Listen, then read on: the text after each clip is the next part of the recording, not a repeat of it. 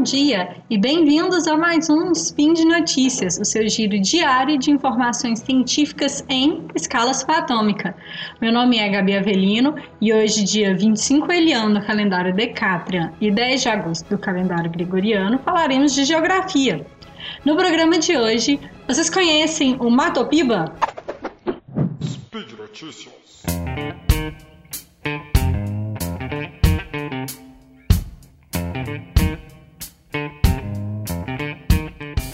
O Patopiba é uma região que é considerada pela Embrapa a grande fronteira agrícola da atualidade, né? Uh, o Matopiba ele corresponde à porção do bioma cerrado nos estados do Maranhão, Tocantins, Piauí e Bahia. E hoje ele responde por uma grande parte da produção brasileira de grãos e fibras.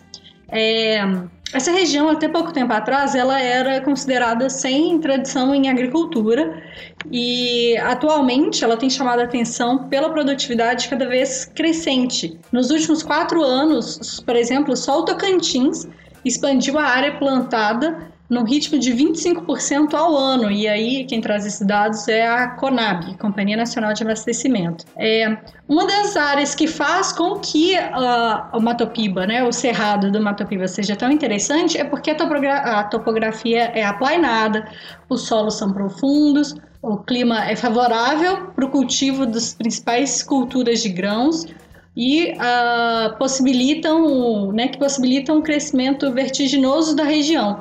Né? Até, até o final da década de 80, era uma região que se baseava fortemente na pecuária extensiva.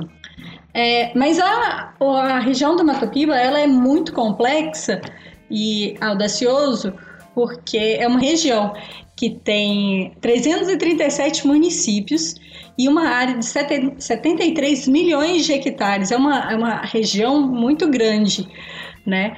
E na região existem 46 unidades de conservação, 35 terras indígenas e 781 assentamentos de reforma agrária. Então, o desafio para o Matopiba é a construção e a garantia de uma agricultura que seja moderna, sustentável e que ela também esteja conforme esses outros usos, né, que a gente tem dessas outras unidades de conservação e das comunidades tradicionais. Uh, quem fez esse levantamento foi o Grupo de Inteligência Estratégica, que é o GIT da Embrapa. É, e aí todos esses aspectos que eu tinha falado a respeito da topografia, o solo, o clima, que são questões físicas que são interessantes para o cultivo dessas, dessas, desses grãos e das fibras, levou a assinatura né, do decreto que foi assinado pela presidenta Dilma uh, pela delimitação do território e o lançamento de uma agência de desenvolvimento regional do Matopiba no Ministério da Agricultura. É, isso envolveu, claro, os quatro estados que fazem parte da região. Bom, o JIT, né, que é aquele grupo que eu falei que ah, levantou aqueles dados a respeito de municípios e as comunidades tradicionais que existem na região, lançou recentemente o que eles é, é um GeoWeb, um sistema de dados geográficos, né, que um banco de dados espaciais mesmo, que vai ter informações do quadro natural, agrário, agrícola, socioeconômico e está disponível para todo mundo que tem interesse e pretende fazer pesquisas uh, a respeito do Matopiba. Esse próprio banco de dados que foi criado pelo, pelo JIT, esse GeoWeb, ele é na realidade fruto do trabalho do grupo, né? Então, com as análises que o grupo foi realizando, foi perceptível a mudança no uso das terras e é possível constatar a expansão da fronteira agrícola, o crescimento de algumas cidades, investimento na infraestrutura de logística e tudo mais, reflexo dessa, dessa atenção que foi voltada às, às regiões do Mato Piba. Mas uh, não, não é só isso também, né? Não é só uma via de mão única, né? O, a Embrapa também está elaborando um planejamento territorial para desenvolvimento estratégico do Matopiba, né? Porque aí acaba tendo a finalidade de desenvolver esse, né, de realizar o desenvolvimento tecnológico da inovação na região.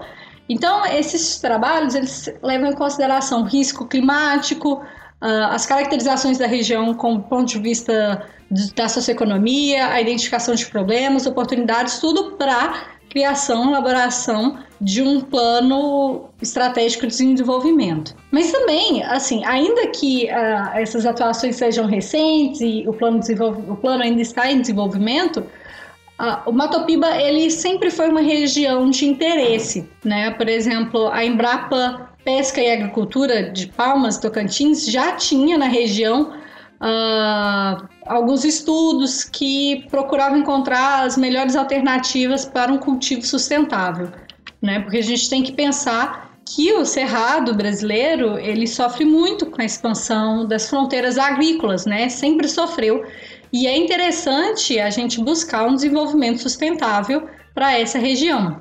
Então, segundo a pesquisa lá do JIT que eu comentei, a, a grande parte do impulso, o aumento da produtividade dos grãos se deve ao acesso às tecnologias que hoje são empregadas, por exemplo, o uso híbrido de, de cultivo adaptado às condições edafoclimáticas, né, que aí é, tem a ver com as plantas e o clima, e o solo e o clima, além das boas práticas de uso de fertilizante, e, né, porque é importante pensar na qualidade do solo do cerrado, que já é um solo mais fragilizado, uh, os corretivos e defensivos e sistemas conservacionistas, por exemplo, plantio direto e a integração de lavoura, pecuária e floresta, propiciando a, a conservação né, né, do bioma. Mas é importante dizer que, apesar disso, né, assim, é, que o, a região ela tem ainda grandes desafios por conta do manejo de conservação do solo do cerrado na implantação de sistemas integrados de produção. É, esses, é,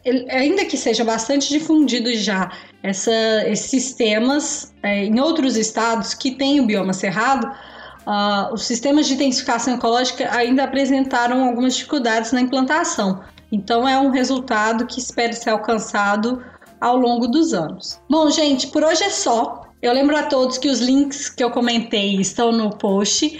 Deixa lá o seu comentário, elogio, crítica, declaração de amor ou sua forma predileta de matar o Tarek.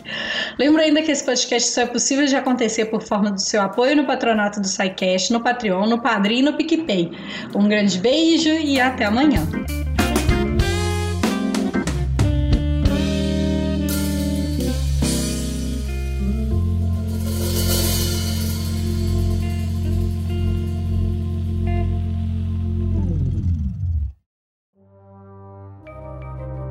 Este programa foi produzido por Mentes Deviantes.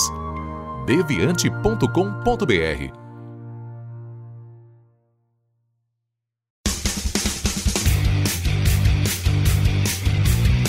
Cortes, edição de podcast.